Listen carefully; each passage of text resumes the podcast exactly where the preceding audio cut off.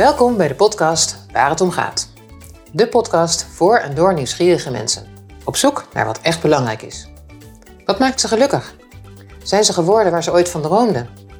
Wat hebben ze geleerd van de tipping points in hun leven? En welk avontuur willen ze nog aangaan?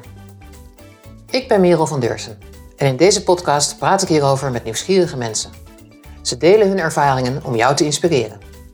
We voeren mooie gesprekken over de zoektocht naar duiding en verdieping, naar energie en plezier.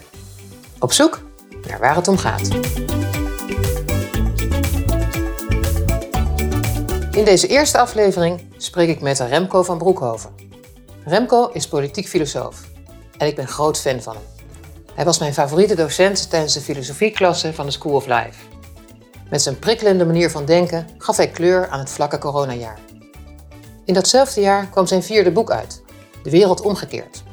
Daarin verkent hij aan de hand van 7 hoofdzonden hoe we goed kunnen omgaan met het kwaad. Remco wilde al sinds zijn 12e revolutionair worden. Zoals Fidel Castro en Che Guevara. De boel op zijn kop zetten. Hij groeide op in een woongemeenschap van 20ers. Met veel vrijheid en zonder veel grenzen. We spreken over zijn revolutionaire temperament. En hoe hij dat tegenwoordig vormgeeft in het welzijn van zijn gezin. En we spreken over zijn voortdurende worsteling met de woede. Een logische zonde voor een revolutionair. Was het niet de heilige Augustinus volgens mij die heeft gezegd van hoop heeft 2 wonderschone dochters. De woede en de moed. Een gesprek over het goede doen. Over de moed om het kwaad onder ogen te zien. En over de kracht van kwetsbaarheid. Ook in leiderschap. Nou, welkom Remco. Ja, jij fijn welkom moet ik eigenlijk zeggen. Fijn om hier te zijn. Hoe ben je hier beland? De negatieve verklaring is dat wij niet meer prettig leefden waar we leefden. Omdat we dat weet je, dat heb je in mijn boek kunnen lezen. Omdat we een tamelijk maniacale buurtbewoner hadden. Ja. Die mij pakweg een jaar geleden en ook al eerdere keren bedreigde. En die ons strijderde. Dus dat is dus zeg maar de push-reden en de pull-reden. Dus meer de aantrekkingskracht zat erin dat wij gewoon rustiger en ruimer wilden wonen. Ja, dat eigenlijk. Ja. En de vraag waar ik mee zou willen beginnen, is er eentje die teruggaat naar je jeugd. Ja. En dat is een vraag die je misschien wel gesteld is toen je klein was. Door een tante of een oom bijvoorbeeld. Of van Remco. Wat wil je later worden als je groot bent? Oh ja. Weet je dat nog? Ja, zeker. Dat kan ik zo reproduceren, ja. Nou ja, luister. In de tijd dat ik pakweg 10, 11, 12 was. En misschien de meeste jongens in ieder geval. Wat wilden die worden? Hè? Politieagent, dokter, brandweerman. En ik wilde revolutionair worden. Dus ik wilde, net zoals Che Guevara of Fidel Castro, wilde ik dan in Nederland het revolutionaire feestje bouwen, de boel op zijn kop zetten. Ja, en hoe oud was je toen? Ja, dat was ik zeker toen ik 12 was. Ja. Toen sowieso, want toen was ik op Cuba voor het eerst. Maar ik denk ook al wel wat eerder hoor, in die jaren daarvoor. Ik had zoveel gelezen en meegekregen dat eigenlijk mijn ambitie was, ja. En welk beeld zie je dan voor je als je dat jongetje ziet van 12 of jonger dat de revolutie wilde verkondigen? Nou ja, goed, ik was een klein mannetje, tenger mannetje, meisjesachtig jongetje met lange krullende haren, wat je nu natuurlijk niet meer kan voorstellen. Nou ja, als je mijn dochter ziet, dan zie je daar heel veel van terug. Die is nu bijna die leeftijd, 11. Dus waarschijnlijk dat je inderdaad niet, als je naar mij gekeken had kunnen vermoeden dat dat fanatisme en die drive erin zat. Maar als je me dan hoorde praten, dan was je er wel snel achter, denk ik. Ja. Want wat voor kind was je vroeger? Heel gevoelig, heel bang. Dus ja, ook wat dat betreft, dat zijn dingen die ik van mijn eigen kind nu herken. Ja. Maar ook heel vrolijk, heel veel buitenspelen, heel veel lezen, vriendinnetjes ook wel, denk ik. Heel veel reizen, ook een heel liefdevolle omgeving. Dus ja, ik denk dat dat het allemaal wel was. Ja. Ja. En uit wat voor gezin kwam je? Ja, een niet-gezin, geen gezin, een soort woongemeenschap. Hè? Ik bedoel, toen ik 7 was, scheiden mijn ouders. En dat waren al geen doorsnee-ouders, dat waren studenten, hè, van de generatie van zeg maar 1968. Mm-hmm. Dus toen waren zij begin 20, hebben mij jong gekregen. Dus dat was sowieso geen regulier huishouden.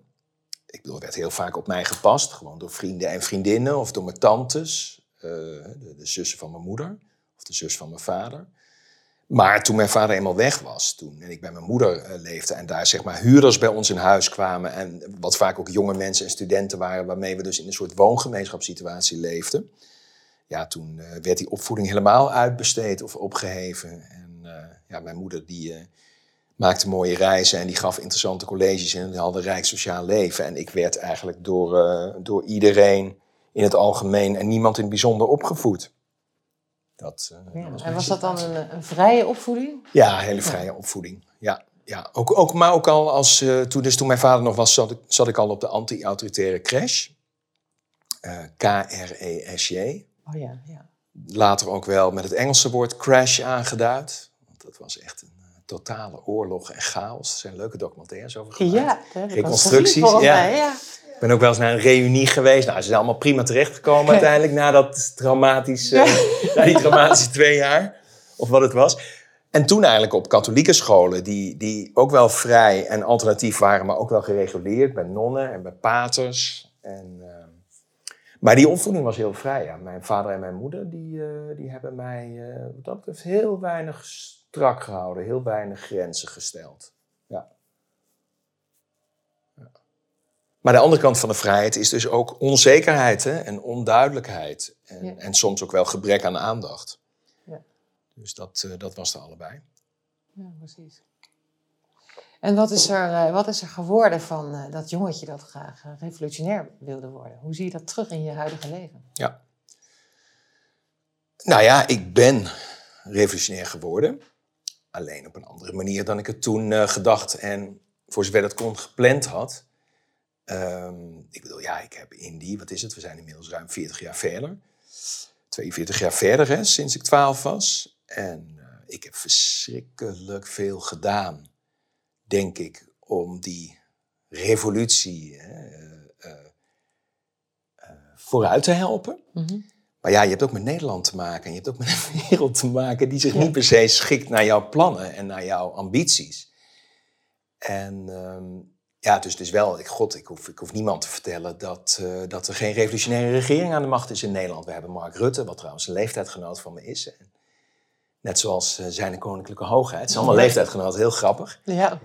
Ja, en ik ben een gewone jongen die het geprobeerd heeft. En die denk ik wel mooie dingen voor elkaar heeft gebokst. Maar het mag duidelijk zijn dat we niet het soort economie of samenleving hebben waar ik toen van droomde. Misschien ben ik ook wel meer gaan inzien dat onze samenleving misschien wel een van de best denkbare is wereldwijd. Hè? Dus dat er misschien ook revolutionair gezien op een aantal vlakken maar beter niet te veel kan veranderen. Mm-hmm.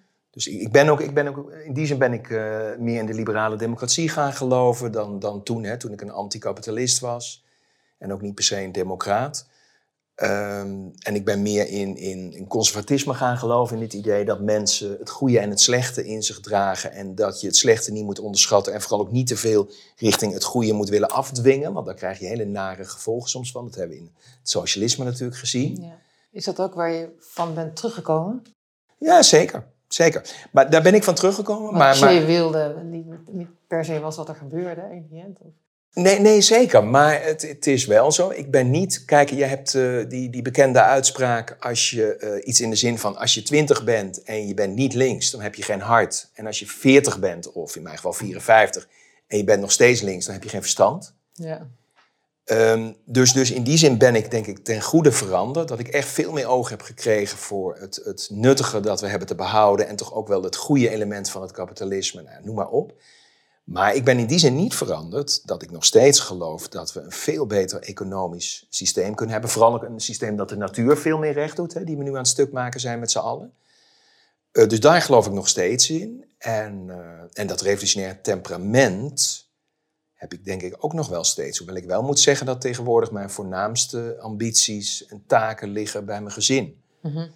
Dus als ik die revolutie ooit nog ga maken, ook op dat hogere plan of zo, hè, of op die heftige manier, dan zal het part-time moeten gebeuren als eerste zaakjes in het gezin op orde zijn.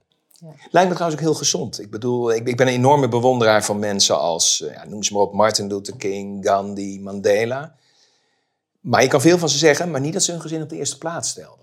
En daar hadden ze ook goede redenen voor, dat begrijp ik ook. En voor de wereld is dat misschien beter geweest, maar bij mij ligt toch uiteindelijk de belangrijkste ambitie bij mijn vrouw en bij mijn dochter. Weet je wel? En ook bij mijn eigen geestelijke en lichamelijke gezondheid. Ja. Ja. Daar heb je net jouw laatste boek ook over geschreven. Ja. Ja. De wereld omgekeerd. Ja. Ja. Ja. Ja, de wereld omgekeerd drukt natuurlijk nog steeds die revolutionaire ambitie uit, hè, van de wereld op zijn kop zetten. Ja.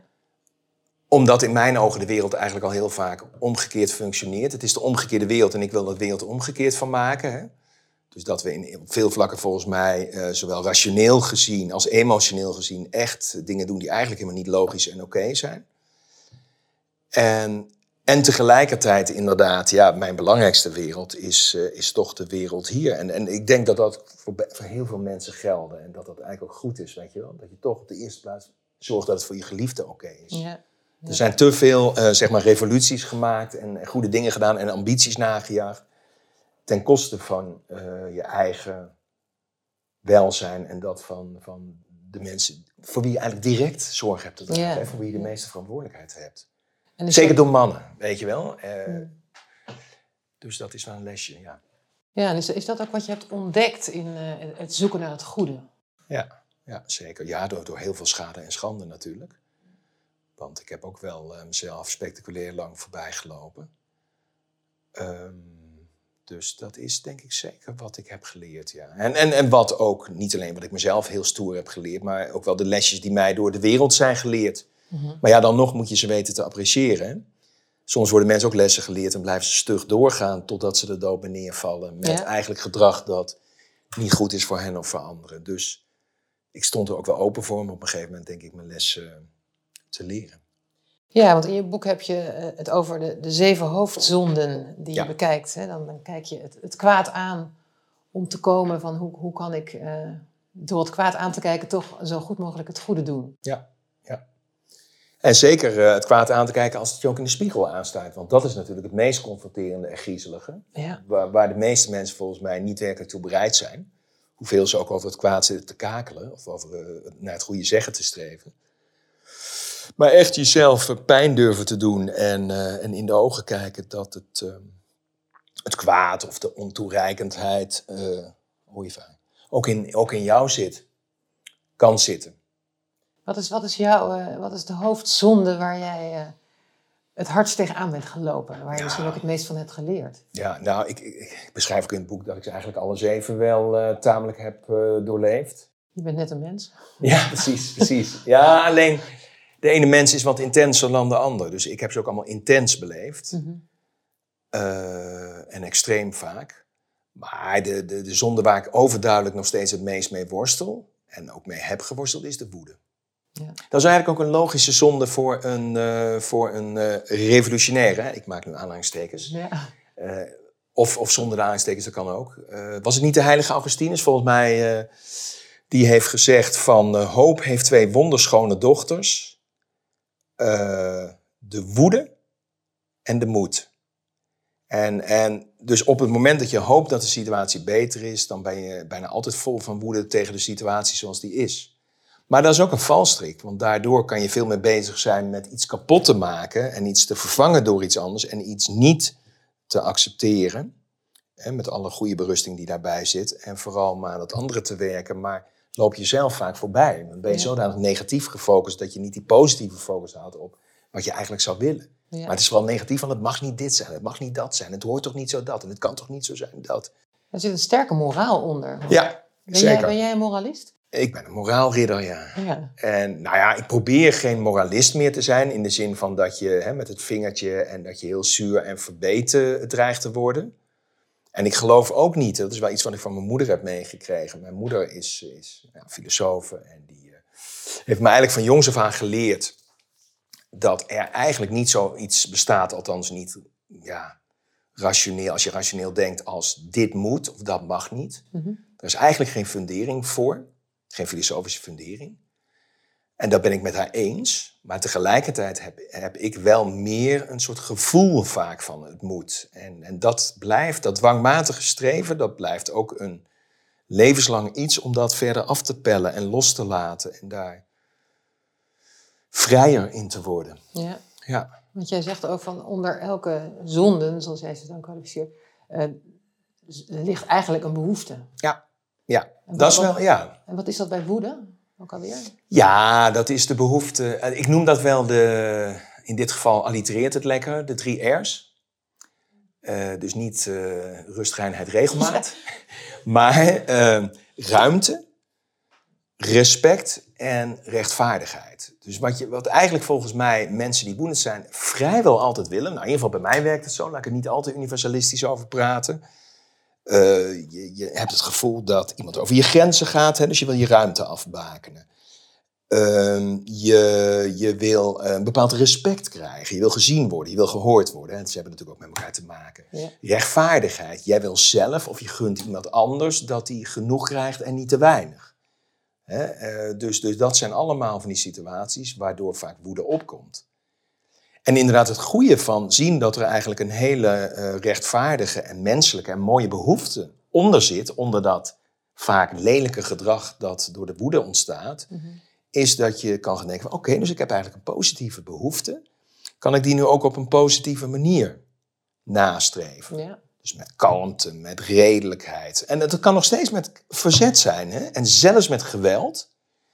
Maar ik denk dat je, zelfs als je tot geweld wordt gedwongen, en die situatie kan je natuurlijk hebben, dan nog helpt dat meer als je kalm bent terwijl je geweld toepast, dan wanneer je als een razende geweld toepast. Want dan wordt het toch eerder buitenproportioneel en zelfdestructief. En moet je dan met je...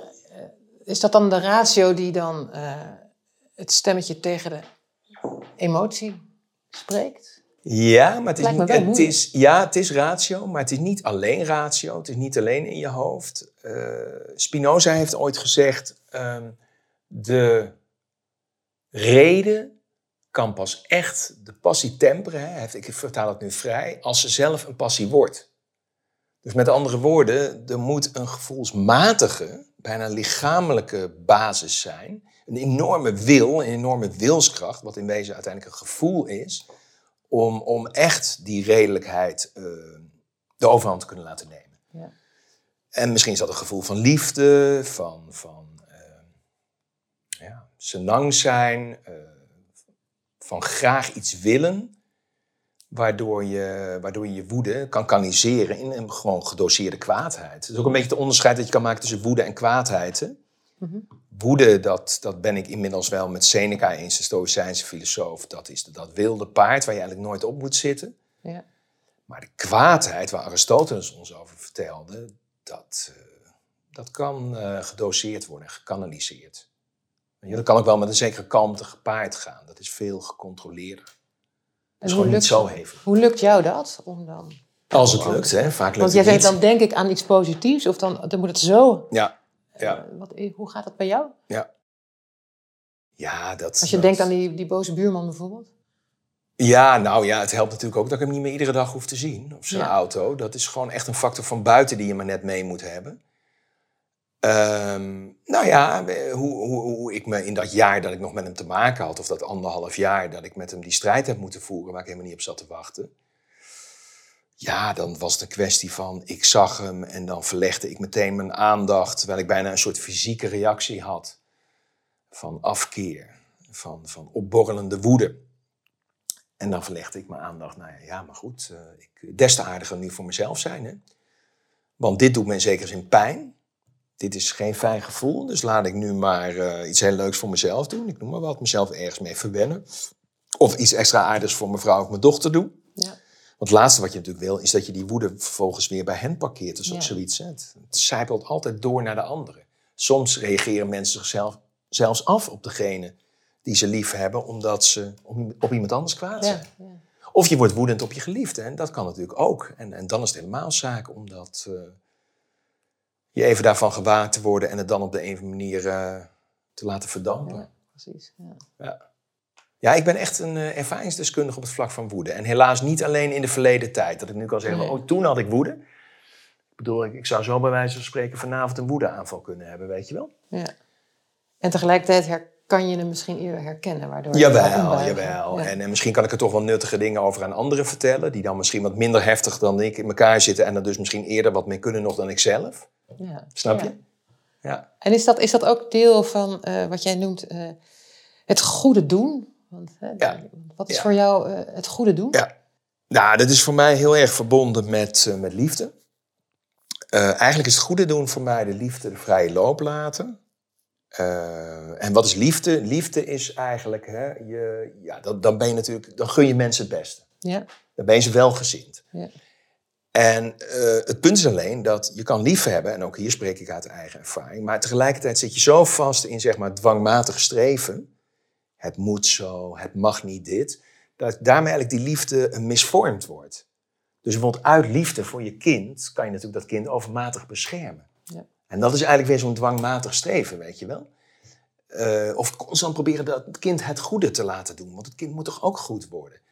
En op het moment dat je dus je liefde de vrije loop kan laten, namelijk kan ontdoen van dwangmatigheid en van die kramp, ja, dan gebeuren natuurlijk allerlei interessante dingen. Dan kan je mensen in hun waarde laten. Dan kan je jezelf aanvaarden zoals je bent. Ook al is dat niet altijd even perfect.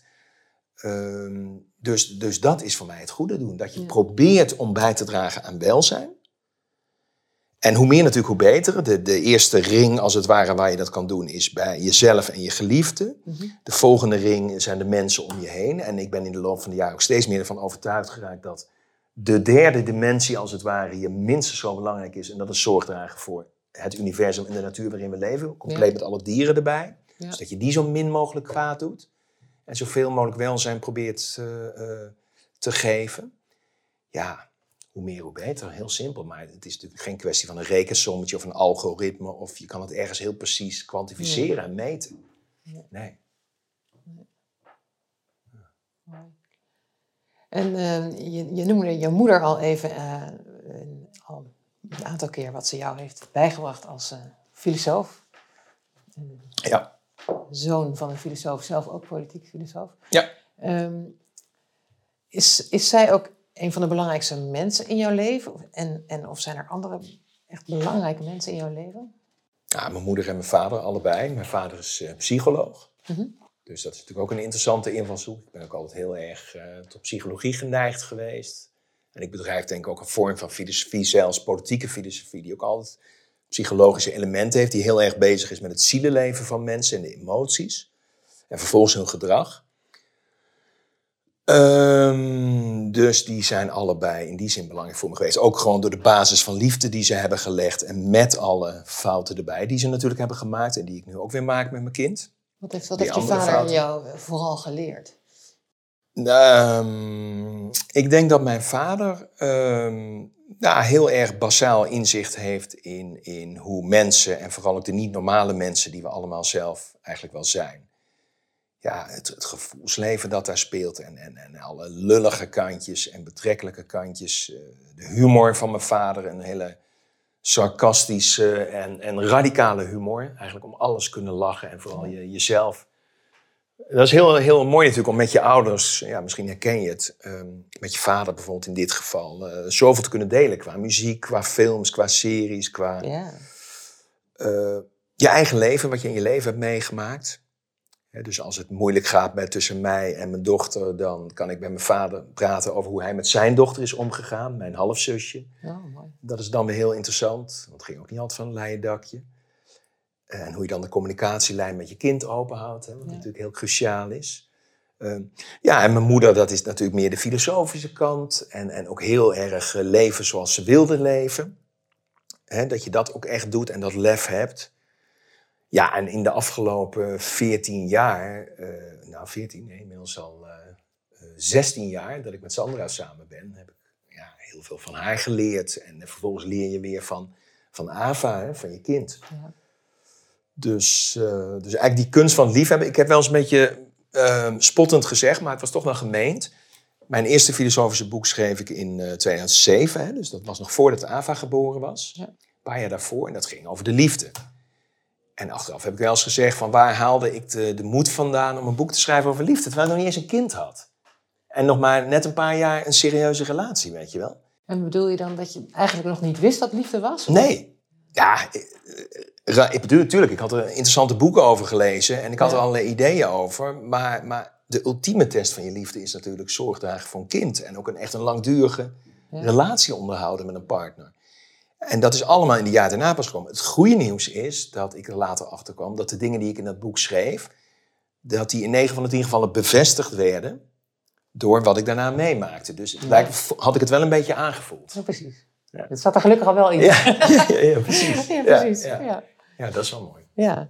Hey, en Remco, wat waren tipping points, kantelpunten in het leven, waardoor de balans veranderde of omsloeg misschien zelfs? Ik denk dat een kantelpunt, een tipping point, is waarschijnlijk geweest zo rond de 23e, 1990 dan in mijn geval, dat ik ook in een soort burn-out belandde en dat ik eigenlijk erachter kwam van tot nu toe ben je zoals een razende tekeer gegaan om de wereld naar jouw ideaal te boetseren. En ook wel met je eigen ambities.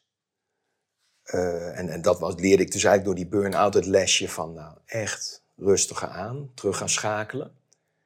Maar het gaat altijd met die lessen zo natuurlijk niet dat je in één keer het geleerd hebt en daarna gaat het alleen maar goed. Hè? Dus dan later val je weer een keer op een wat lichtere manier gelukkig in die val. Krijg je een beetje wat 10, 15 jaar later krijg je weer een burn-out, een andere situatie. Dus dat was denk ik een tipping point. En ik denk eigenlijk, ander logisch punt is het moment zo'n beetje...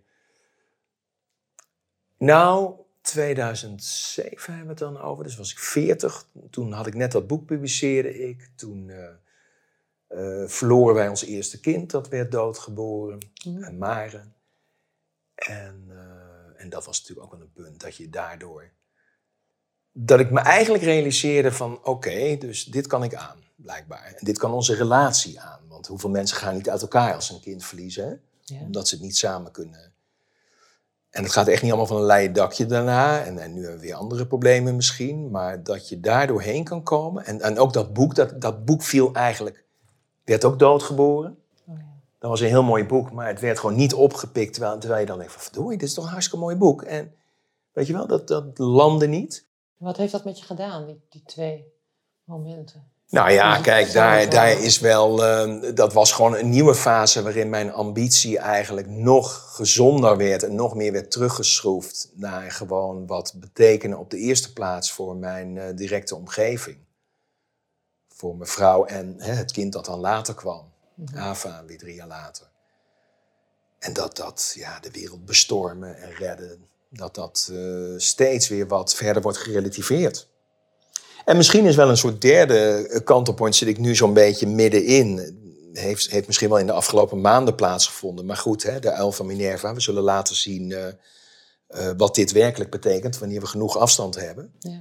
Maar ergens heb ik wel de hoop en het idee dat we nu in een soort derde punt zitten... waar ik heel veel meemaak met mijn vrouw, met mijn dochter, met de wereld. En ik hopelijk nog een stapje verder kom in dat nog verder... vrijmaken van die liefde die daar zit.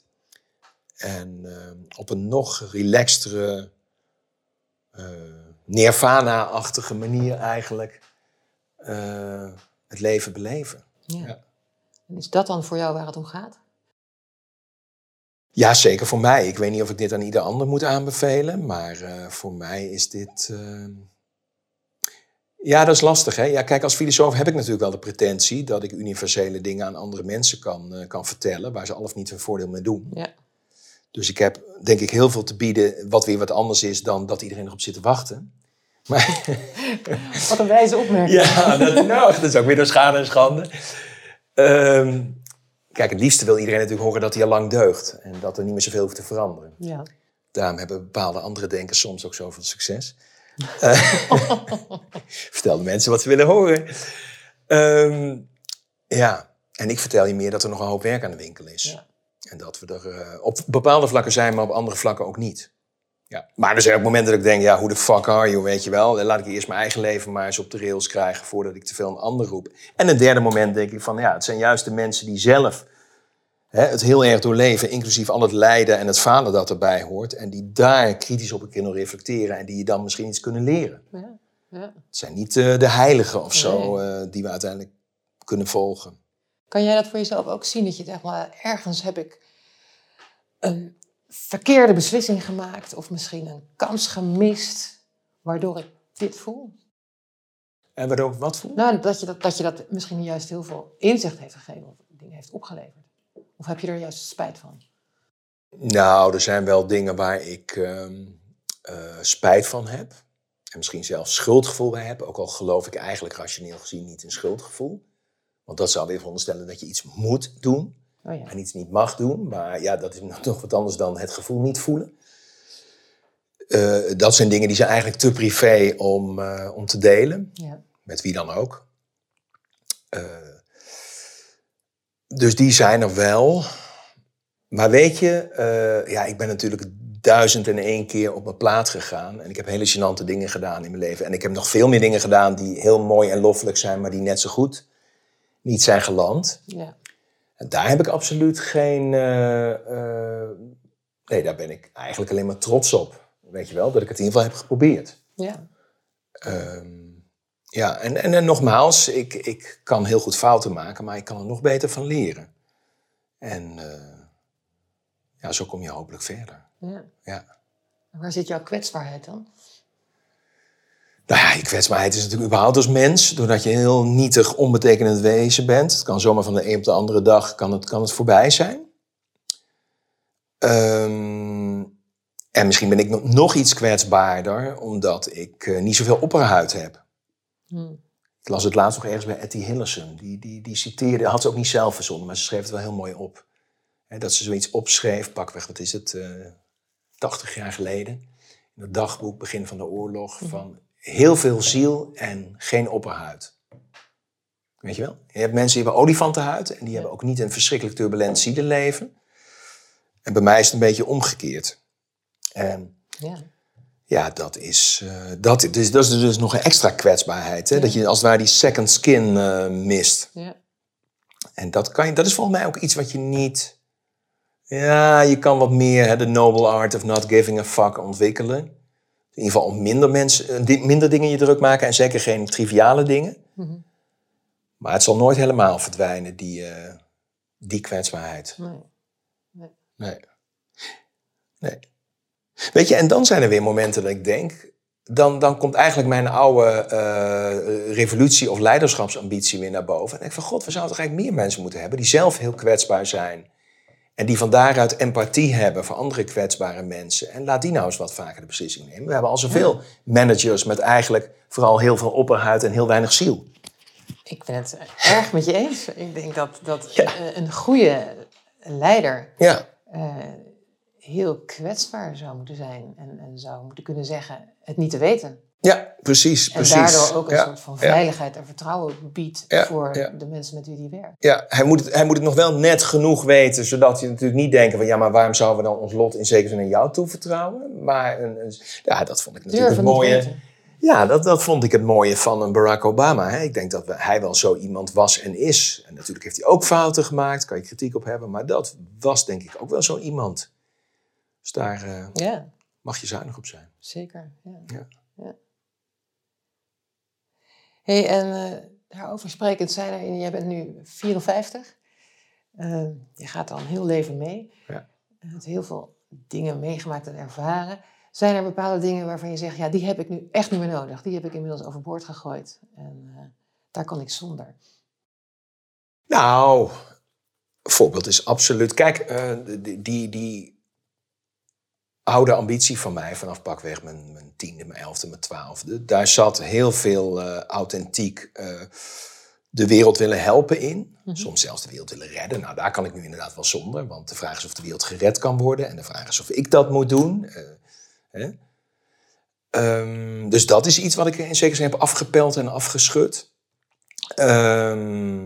Maar er zat ook een ego-deel in natuurlijk. Dat ik heel graag wilde laten zien van kijk eens wat ik kan. En toch ook wel een zeker verlangen naar roem, erkenning, weet je wel. Dat soort dingen. Ook dat is iets wat ik nu zo goed als heb afgepeld. Dat zal misschien nooit helemaal weg zijn. Maar ja, juist als je je vooral druk maakt om je geliefde. En als je inmiddels weet dat alle glorie van de mens in een korreltje graan past. Weet je wel? Ja. Ja, dan is dus eigenlijk ook dat ego-ding is wel zo goed als weg. Daar ben ik ook wel heel blij mee.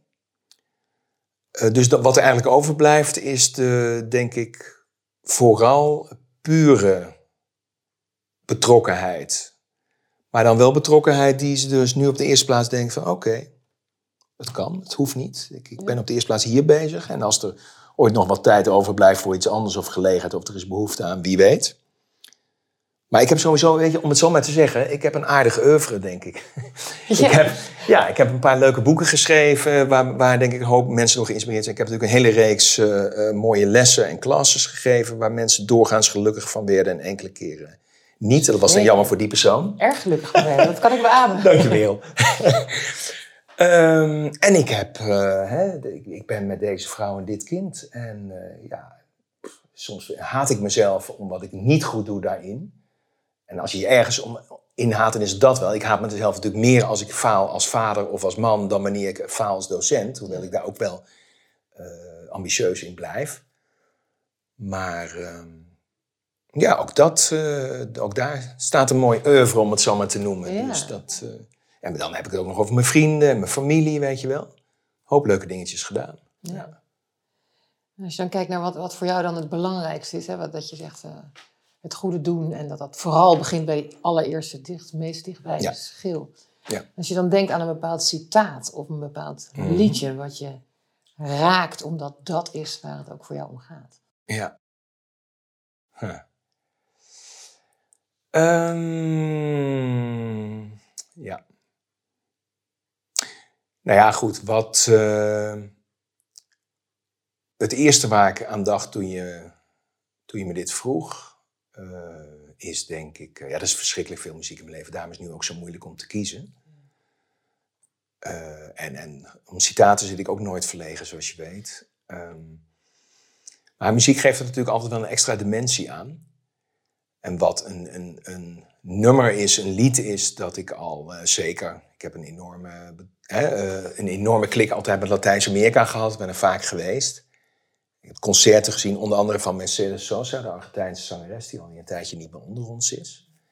En die heeft ergens een nummer Cambia Todo Cambia, hè? Dus alles verandert. De oude filosofen, hè? Zoals Herakleitos, die leerden dat al. Ja. En dat niet alleen kunnen onderschrijven rationeel, maar daar ook mee kunnen leven op een emotioneel vlak, dat... het is los daarvan is het gewoon heel mooi gezongen. Heel kwetsbaar en krachtig tegelijk. Dus dat Cambia Todo Cambia. Dan zou je eigenlijk de teksten maar bij moeten pakken. Hè? En het Spaans en het Nederlands vergelijken. Natuurlijk klinkt het in het Spaans nog beter. Maar een Nederlandse vertaling erbij, dat is wel heel mooi. Ja. Ja. Ja. Laten we dat gaan luisteren zo. Ja, precies. Hey, en Remco, nog even. Ja. Als je dan soms jezelf in de spiegel tegenkomt, terloops, waar moet je eigenlijk vreselijk om lachen? Ja, ik heb echt een hekel gekregen aan in de spiegel kijken. Dat is misschien ook wel overdreven.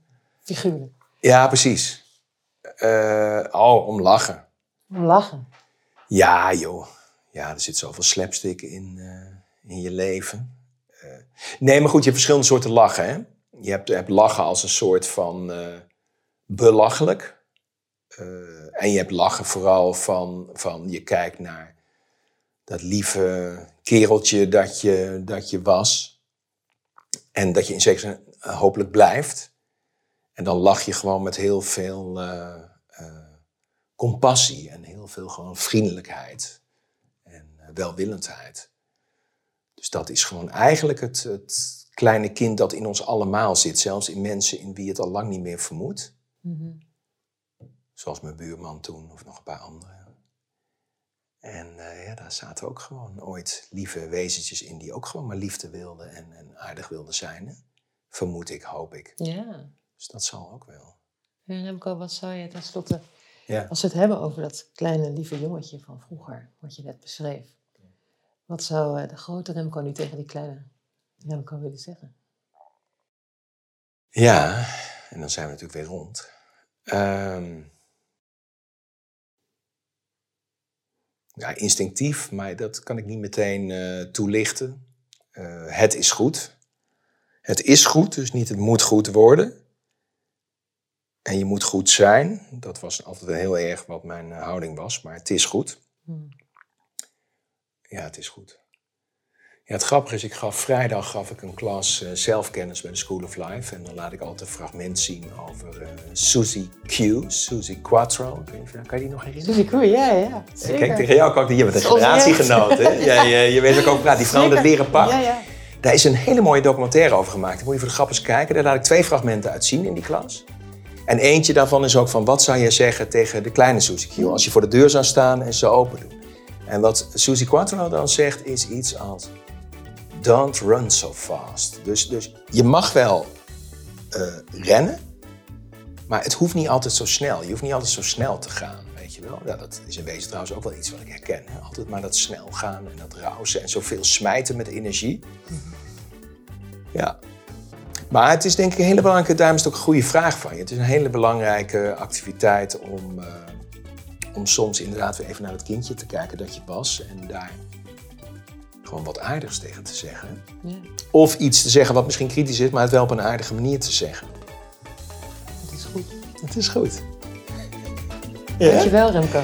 Ja, graag gedaan. Leuk.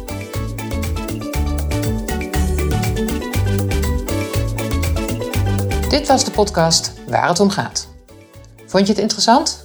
Vertel het aan je vrienden. Dankjewel voor het luisteren en tot de volgende keer.